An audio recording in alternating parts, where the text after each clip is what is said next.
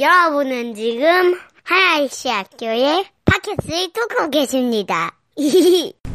시간입니다. 골로새서 11번째 시간, 그 마지막 시간입니다.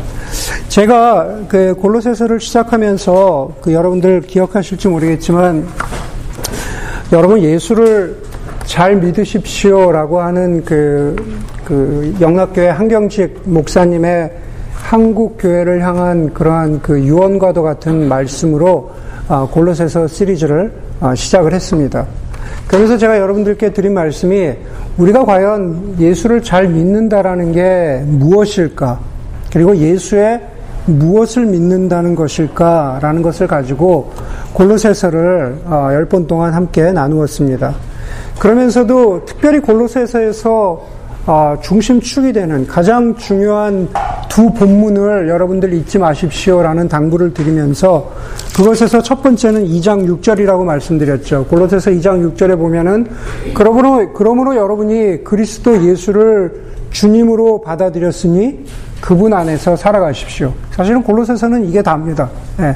그리스도 예수를 구주와 플러스 주인으로, 주인으로 받아들였으니 그 안에서 살아가십시오라는 그 말씀을 드렸습니다.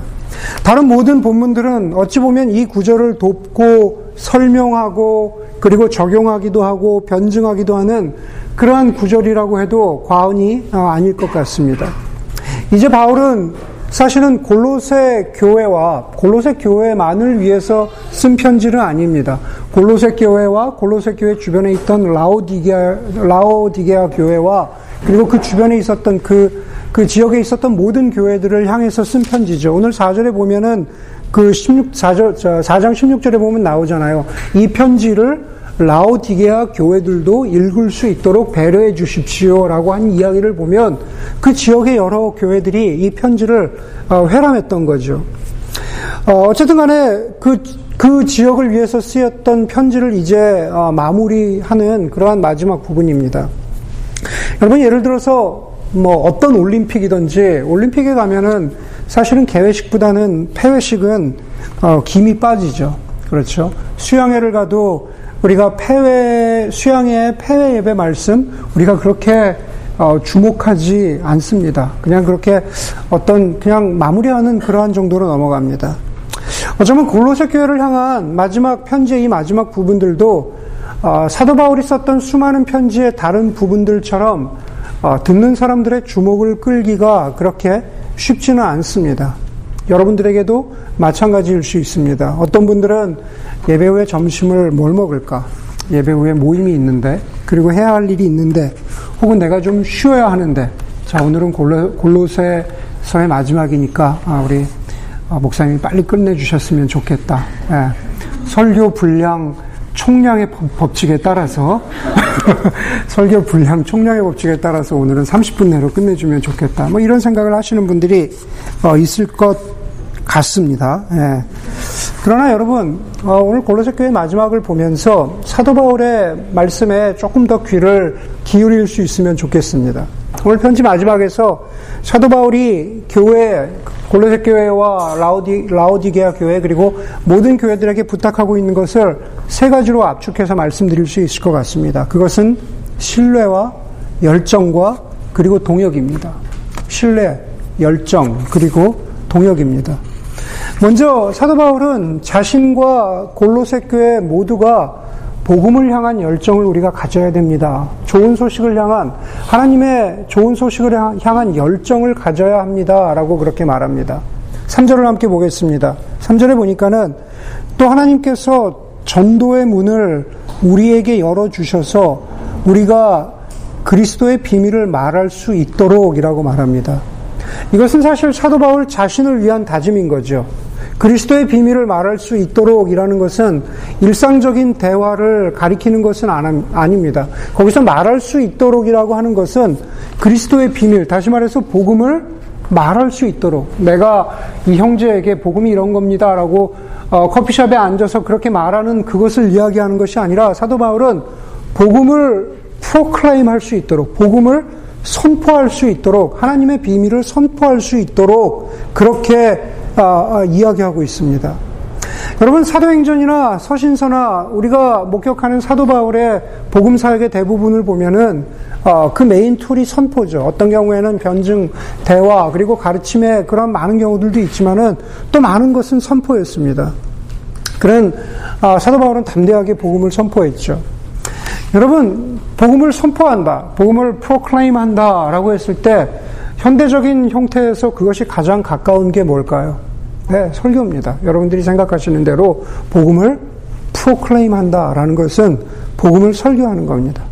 설교한다라는 것은 강의하는 것도 아니고, 지난주에 말씀드린 것처럼 교장 선생님의 훈화를 듣고 그냥 앉아있는 것도 아니고, 혹은 상담을 하거나 대화하는 게 아닙니다. 프로클레임은 선포입니다.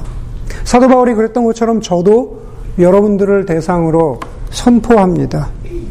어떤 때는요, 가끔씩 이렇게 막 30분, 40분 이렇게 앉아가지고 일방적으로 제 얘기를 듣고 있는 여러분들을 보면은 참 대단하다라는 그런 생각을 진짜로 그렇습니다. 진짜로 그런 생각을 할 때가 있습니다. 지지난주에 제가 코스타에 다녀왔는데, 코스타에 가면서 뭐 제가 섬겨야 되는 그러한 부분들도 있었지만, 제가 목사로서 개인적인 궁금증을 가지고 있었던 한 가지 질문이 있었습니다. 그래서 그 질문을 가지고 코스타에 제가 참 존경하고 제가 신뢰하는 목사님이 오신다는 것을 알고 있었기 때문에, 제가 궁금할 때마다 어떤 질문들이 있을 때 그 목사님께 여쭤보거든요. 그런데 또 마침 오신다고 해서 제가 그 목사님께 여쭤봐야겠다라는 그런 생각을 했습니다. 그래서 목사님과 대화를 하면서, 그러면서 제 질문들도 여쭤보고 또 목사님의 답도 들으면서 여러 가지 제 마음에 이제 좀 어떤 확답을 얻었습니다. 그러면서 이런저런 이야기를 하다가 설교 이야기를 하게 되었습니다. 그분은 제가 아는 바로는 미국뿐만 아니라 한국 통틀어서 가장 논리적이고 가장 설득력 있는 설교를 하시는 분입니다. 정말로 가장 논리적이고 정말로 가장 설득력 있는 설교를 하시는 분이에요. 그분 말씀이, 자기는 교인들이나 혹은 어디 수양회에 가서 사람들을 이렇게 하면은 뜨겁게 설교를 통해서 감동시킬 수도 있고, 또 이렇게 설교하면 내가 사람들이 정말 뭐 결단할 수도 있겠구나라는 그런 것도 알고, 그리고 그런 설교도 본인이 충분히 할 수 있고, 그리고 해보았지만, 그러나 자신이 하는 설교가 듣는 사람들은 둘째치고 자기에게 논리적으로 설득이 되고 자기에게 말이 되지 않으면 견딜 수가 없다라는 말씀을 하셨어요. 예. 그래서 그분 설교의 특징은 중간에 아멘을 하면 안 됩니다. 여러분, 그렇지 않습니까? 하고 아멘하면, 아멘하면은, 그런데 그것이 아니고. 예, 그래서 그 교회 교인들은 막 아멘을 하고 싶어서 미치겠는데, 못한다는 거예요. 예, 언젠가는 우리 교회 한번 꼭 수양회에 오고 싶으신데, 올해도 오시고 싶으셨는데 못 오시고, 우리랑 일정이 안 맞았어요. 하여간 우리 교회에 한번 꼭 오실 겁니다. 꼭 오실 겁니다.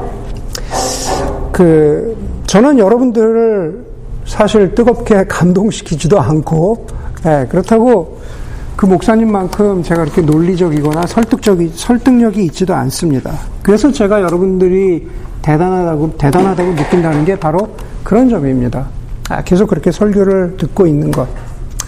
하지만 오늘 본문을, 사도 바울의 그 기도를, 사도 바울의 바람을 보면서 제가 바라는 것은, 열정적이지 않아도, 감동적이지 않아도, 그리고 논리적이고 설득력이 좀 떨어져도, 그러나 정말로 사도 바울이 가졌던 그 복음 선포의 열정처럼 저도 그럴 수 있으면 좋겠다, 그 열정을 잃어버리지 않았으면 좋겠다라는 생각을 합니다.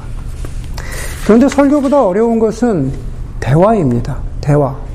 질문하고 대답하는 대화가 어렵습니다. 목회자가 프로클레임한다면, 목사인 제가 선포한다면, 여러분 대부분은 대화합니다.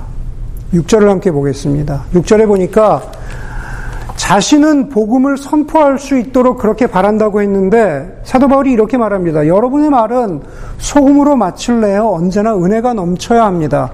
여러분은 각 사람에게 어떻게 대답해야 마땅한지를 알아야 합니다. 이게 선포나 설교보다 훨씬 어렵습니다. 설교보다 상담이 어려운 이유가 바로 그래서 그렇습니다. 듣고 대답하고 듣고 대답하고. 설교나 혹은 복음, 기쁜 소식, 우리가 듣는 이 예수 그리스도의 복음과 관련해서 특별히 이 시대는 따뜻한 변증이 필요한 시대입니다. 냉철하고 차가운 변증도 필요하겠지만, 그리고 변증이라는 것 자체가, 아폴로제틱스라는 그 성격 자체가 차갑고 냉철해야 하고 논리적이지만, 그러나 사람을 사람으로 대하는 경청해주고, 그리고 정직하고 진지하게 대답해주는 그러한 자세가 필요한 시대입니다. 예수를 전하는 일에도 그런 자세가 필요한 거죠. 어떻게 대답해야 할지, 다시 말해서 잘 대답하려면 잘 들어야 합니다. 사도 바울뿐만 아니라 사도 베드로도 이런 따뜻한 변증의 필요를 베드로전서 3장 15절에서 이렇게 말합니다. 다만 여러분의 마음속에 그리스도를 주님으로 모시고 거룩하게 대하십시오. 그리고 여러분들이 가지고 있는 그 소망, 여러분들이 가지고 있는 희망의 이유에 관해서 설명해 주기를 바라는 사람들에게 언제나 답변할 수 있게 준비해 두십시오. 변증의 이유죠. 변증의 목적입니다. 그러나 온유함과 두려운 마음으로 답변하십시오. 온유함과 두려운 마음이라는 것은 사람을 대하는 따뜻한 자세를 말하는 겁니다. 5절에 보니까는, 오늘 본문으로 돌아가서 5절에 보니까 외부 사람들에게는 지혜롭게 대하고 기회를 선용하십시오. 지혜롭게 대하다. 어떤 자세, 어떤 사람을 대하는 바른 자세가 무엇인지를, 사람이 수단이 아니라 사람을 목적으로 대하는 그러한 자세가 필요하다라는 것을 말씀드리는 겁니다. 오늘 본문에 이야기하는 저 외부 사람들, 아직 예수 그리스도를 모르는 사람들은 교회 안으로 끌고 들어와서 이 자리에 앉혀서 예배드리게 하고 예수를 영접하도록 하는 그 기계적인 순서에 따라서 그렇게 수단화되는 사람들이 아니다라는 겁니다. 예수를 믿게 되는 회심이라는 것도 그냥 어떤 공식에 따라서 이렇게 했더니 이렇게 영접했다, 이렇게 했더니 이렇게 고백했다라는 것으로만 생각하기에는 저나 여러분들 혹은 모든 인간들은 그렇게 단순한 존재가 아닙니다. 훨씬 더 복잡한 사람들입니다. 그렇기 때문에 회심의 과정이라는 것은 일시간의 어떤 결정이기도 하지만은 인생을 걸치는 그러한 여정이기도 하다라는 겁니다. 그런 면에서 보자면 여기서 지혜롭게 사람들을 대하고 그러나 기회를 선용하십시오. 에베소서 5장에서도 그렇게 말하죠. 여러분들 세월을 아끼십시오. 사람을 대하면서, 사람을 그렇게 진지하게 대하면서, 그러면서 어떻게 대답해야 될까? 오늘 본문의 말씀에 보니까 6절에 소금으로 마실래요? 언제나 은혜가 넘쳐야 합니다. 그럽니다. 소금으로 마실래요? 언제나 은혜가 넘쳐야 합니다. 여러분들, 그리스도인들이, 교회 다니는 사람들이 피해야 될 것 중에 가장, 언어 습관 중에 피해야 될 게 뭘까요? 종교적으로 진부한 표현들 있잖아요. 예. 그 보통 클리셰라 그러잖아요. 아직 안 믿는 사람들에게 하나님의 은혜가 함께할 거라는 둥, 하나님이 너를 구속하셨다라는 둥, 예. 그러니까 알아듣지 못합니다. 예. 그러니까 여기 와 있으면은, 여기 와서 들으면은 이게 무슨 말을 하는지 사실 모른다는 겁니다. 예. 그런 종교적인 진부한 표현들은, 예, 우리가 어떻게 대답할 때, 따뜻한 변증을 이어나갈 때 우리가 조심해야 되는 그러한 부분들이라는 겁니다. 예수 그리스도를 전할 때 교회 안에서 통용되는 언어를 가지고 교회 밖의 사람들과 소통할 수 없습니다. 제가 몇 번 말씀드렸죠. 칼바르트라고 하는 신학자는 한 손에는 성경을, 그리고 한 손에는 신문을, 여러분들은 두 손에, 한 손에는 스마트폰을, 한 손에는 태블릿을, 그렇죠?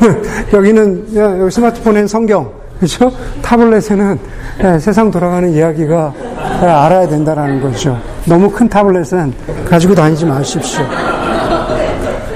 그런데 여러분의 말이 소금으로 맞출래요? 언제나 은혜가 넘쳐야 합니다라는 것은 당연히 우리가 전하는 것은 은혜의 복음이지만 소금이 맛을 내는 것처럼 무엇인가 설득되고 이해되어져야 된다라는 겁니다. 팔로알토 다운타운에 가면 유니버시티 애비뉴에 가면 우마미 버거라고 있습니다. 네. 네, 저 안 가봤는데 우마미 버거라고 있습니다. 아마 우리 교인들 가운데 일본어 하시는 분들이 좀 있는데 제가 알기로 우마미의 뜻은 감칠맛 난다라는 뜻입니다. 네. Is that right? 맞아요? 인경자매 맞아요? 우마미 감칠맛 난다. 네. 네. 예, 우마미가 맛있다. 오케이. 예. 그 우마미 버거와 저는 아무런 관련이 없지만, 예. 여러분, 소금이 여기서 이야기하는 6절에서 이야기하는 여러분들이 말하는 것에 은혜가 넘쳐야 하지만, 다시 말해서 예수 그리스도가 우리를 어떻게 구속해 주셨는지, 오늘 기도처럼 우리가 그것을 받을 자격이 없는 사람들인데 우리를 어떻게 예수 그리스도께서 구원해 주셨는지, 복음 가운데에는 우리가 하는 일이 아니라 예수 그리스도께서 우리를 위해서 하신 일을, 그것을 전하는 것이 복음인데, 그 은혜의 복음 속에 감칠맛이 있어야 된다라는 거죠. 타블렛 얘기를 했지만은 그것을 이해하기 쉽도록, 예, 받아들이기 쉽도록 소통하면서, 예, 그것이 바로 소금으로 맛을 낸다라는 그러한 뜻입니다. 바로 이 모든 것이 오늘 사도 바울이 이야기하는 것은 열정에서 시작돼야 된다라는 거죠. 제가 설교를 하는, 선포를 하는 목사의 열정이건 간에, 혹은 여러분들이 세상 가운데에서 정말로 복음을 대화 가운데 나누는 그 가운데 있어야 하는 열정과 지혜이건 간에, 여러분들이 그리고 저가 서로가 서로에게 그렇게 열정을 가지고 복음을 위해서 살아갈 수 있도록 그렇게 격려해주는 골로새 교회뿐만 아니라 그런 저희 교회가 되었으면 좋겠습니다. 두 번째는 신뢰를 말하고 있습니다. 열정이 식지 않고 지속되려면 신뢰가 필요합니다. 그것은 저 사람과 나 사이에, 이 형제와 이 자매 사이에 신뢰를 이야기하고 있는 게 아닙니다. 그것은 바로 우리 모두가 가지고 있는 하나님을 향한 신뢰를 말하고 있는 겁니다. 그리고 우리는 그 신뢰를 기도라고 부릅니다.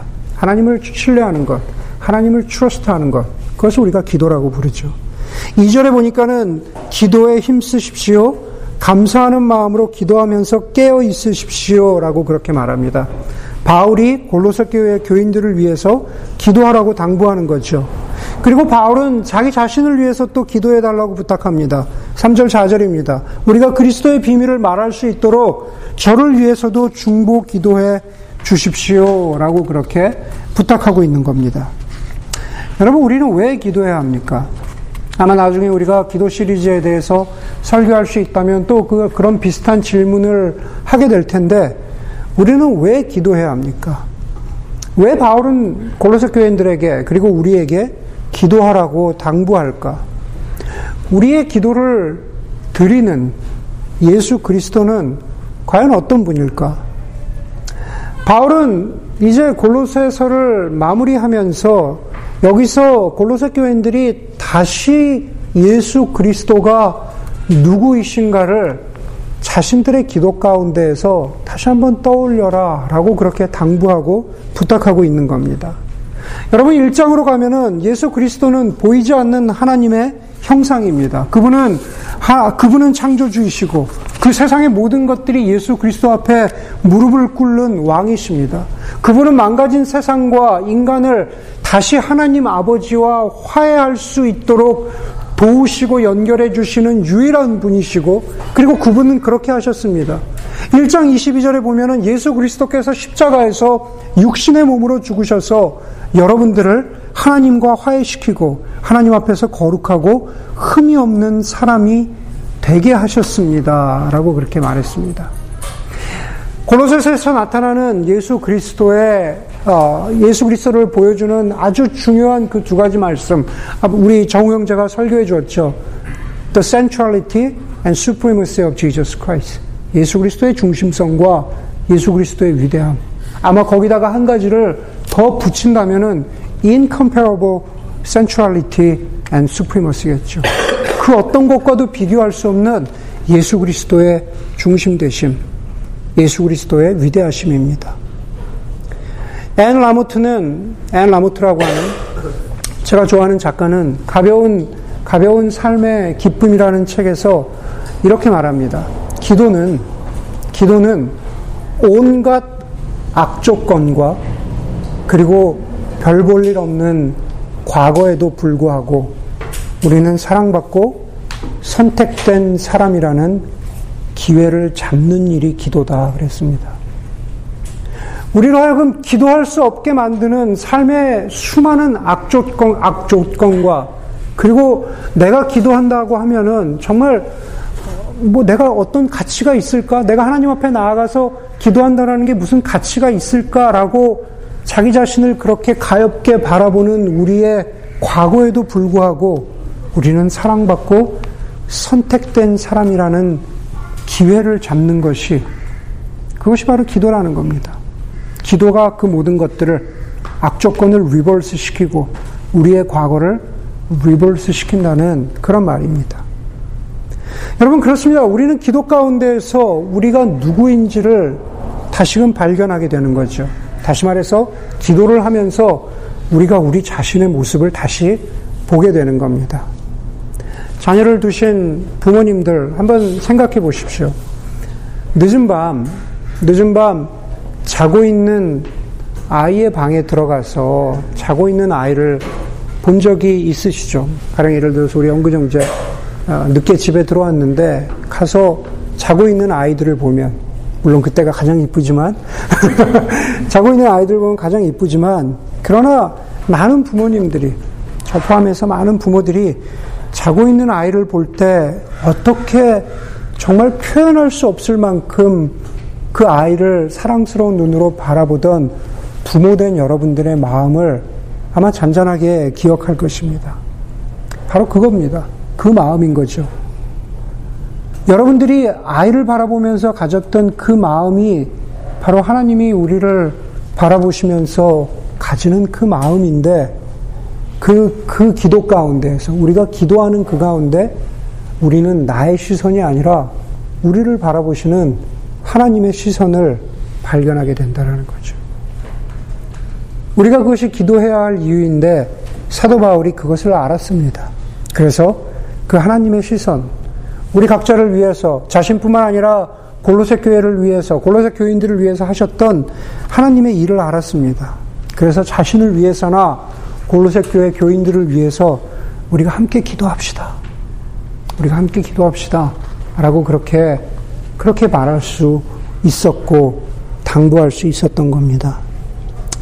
여러분, 우리의 삶 가운데에서도 기도할 수 있기를 바랍니다. 그냥 진부한 표현으로서 여러분 기도하십시오, 그것이 아니라 앤 라모트의 표현을 다시 한 가지만 더 덧붙여서 드린다면, 그냥 있는 것보다 기도하는 게 낫습니다. 그냥 가만히 있는 것보다 기도하는 게 낫습니다. 그리고 기도하면 우리를 향한 하나님의 시선을 기억하게 되고, 우리로 하여금 하나님의 그 은혜를 나누고자 하는 열정뿐만 아니라 우리가 누구인지를 발견하고 살아갈 수 있도록 하나님이 그렇게 도우십니다. 첫 번째로는 열정을 말씀드렸고, 두 번째로는 신뢰를 말씀드렸고, 마지막으로 사도 바울은 동역, 코워킹이죠. 함께 일하는 동역을 힘주어서 강조하고 있습니다. 오늘 7절 이하에 보면은 사도 바울이 편지에서 꼭 말하고 싶은 여러 이름들이 등장합니다. 7절에서 9절까지 등장하는 두기고와 오네시모는 바울의 사정을 골로새 교회와 그 주변에 알린 사람들이고, 특별히 오네시모는 종 출신이었습니다. 10절에서는 함께 감옥에 갇혀있는 아리스다고와 마가에 대해서 말하고, 그리고 11절에는 동역자인 유스도에 대해서 말하고 있습니다. 계속해서 에바브라도 이야기하고 누가도 이야기하고 데마도 말합니다. 그리고 골로새 교회를 세우는 일에 참 수고했던 눈바라는 여인과, 그리고 교회의 지도자 역할을 하던 아키포를 격려하고 있는 것을 이렇게 쭉 볼 수가 있습니다. 참 이름들이 외우기가 쉽지가 않습니다.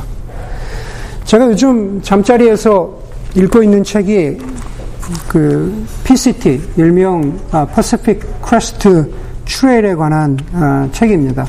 네, 퍼시픽 크레스트 트레일은 저기 캘리포니아 멕시코 국경에서 시작해서 캐나다 국경까지 가야 끝나는 2650마일짜리 트레일입니다. 왜 그 책을 읽냐고요? 제가 좀 걸어보려고. 누가 저한테 그러더라고요. 목사님, 목회 그만두시고. 목회 그만두시고 거기 가실래 그러세요? 뭐 그런 얘기를 하더라고요. 하여간 어떻게든 좀 걸어보려고 합니다. 걸어보려고 하는데, 여러분, 그 트레일을 2650마일을 걷다 보면 서로의 이름들을 기억하기가 힘듭니다. 그래서 서로와 서로에게 그 트레일 네임을 지어줍니다. 트레일에서만 소통되는 네임이죠. 뭐 티트리, 너 티트리 들어가는 거 봤어? 혹은 트레일 이름이 Now or Never. 그게 이름이에요. Now or Never가 한 20마일 뒤에 있어. Wildflower, 뭐 이런 이름도 있고, 뭐 이런 것도 있습니다. Almost there. 목사님 얼마나 남았어요? 그러면 Almost there 맨날 그렇게 얘기하는 제 친구도 있거든요. Almost there 뭐 이렇게 얘기하는, 그런 트레일 네임들이 있습니다. 그럼 저는 뭘로 하면 좋을까요? 상관없죠. 이번 주에 숙제입니다. 여러분, 그렇게 서로의 이름을 불러가면서 2600마일을 걷는 동안에 누가 이 길을 먼저 지나갔구나, 누군가가 앞에는 길이 위험하고 산불이 났다고 메모를 써놓기도 하고, 내 등짐을 지고 있는 음식 가운데서 이건 정말 너무 많아서 필요가 없어 꺼내서 하이컬박스에 여놓기도 하고, 그리고 그럼에도 불구하고 중간에 누군가가 발목에 부상을 입어서 혹은 집안에 일이 생겨서 추회를 포기하고 내려갔다라고 하면, 좀 아쉽다, 조금만 더 가면 갈 수 있을 텐데, 그런 수많은 이야기들이 그 책에 써 있는 겁니다. 그 책을 보고 있으면 막 산으로 가고 싶어요. 왜 그럴까? 왜 그렇게 서로를 돕고 서로를 기억해 줄까? 그러니까 모두들 미친 짓이라고 하는 그 길을 함께 걷는다라고 하는 동지의식 때문에 그렇습니다. 사도 바울은 골로새서 1장 앞부분으로 가면 이렇게 말합니다. 1장 24절에 이제 나는 여러분을 위하여 고난을 받는 것을 기쁘게 여기고 있으며 그리스도의 남은 고난을 그분의 몸, 곧 교회를 위하여 내 육신으로 채워가고 있습니다. 그럽니다. 골로새서에서 사도 바울이 지금 사용하는 고난이라고 하는 그 단어, 트립세온이라고 하는 헬라어는 예수 그리스도의 십자가 고난을 설명하는데 사용되지 않습니다. 예수 그리스도께서 십자가 고난을 당하셨다라고 했을 때 그 트립세온이라는 단어를 사용하지 않아요. 오히려 골로새서에서 사도 바울이 사용한 고난이라는 단어는 누가 이런 고난을 당했다더라, 누가 어려움을 겪는다더라, 누가 좌절과 절망 가운데 있다더라, 누가 어둠의 길을 걷고 있다더라 라고 하는, 우리의 삶에서 저와 여러분들이 다양하게 만나는 다양한 고난들을 설명하고 그것을 말할 때, 그럴 때 그 단어를 씁니다.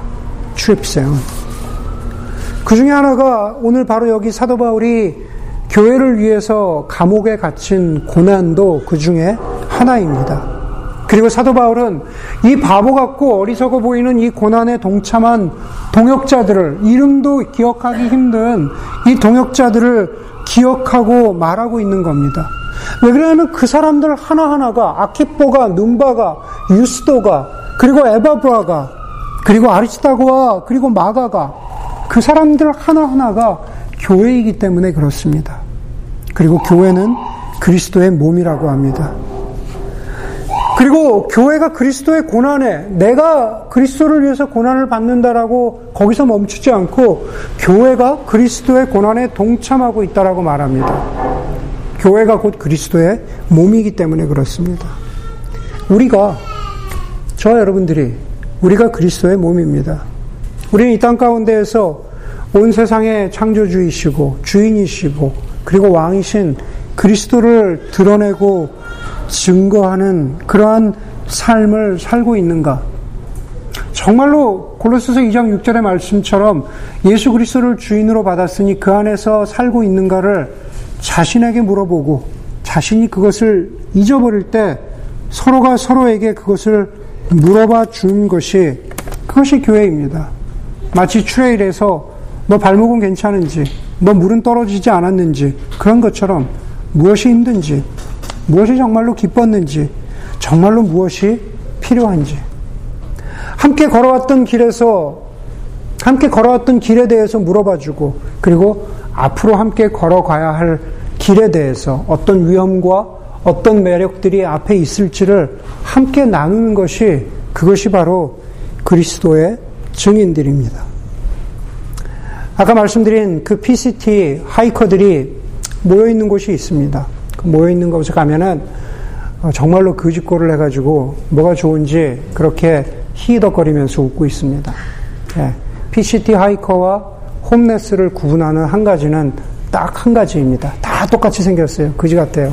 그런데 고어텍스를 입었느냐 안 입었느냐. 예. PCT 하이커들은 고어텍스를 입었고, 예. 나머지는 다 똑같아요. 나머지는 다 똑같아요. 예. 그렇게 그지꼴을 해가지고 뭐가 좋은지 그렇게 웃고 있습니다. 교회도, 그리고 코워킹한다라고 하는 동역자됨도 그래야 합니다.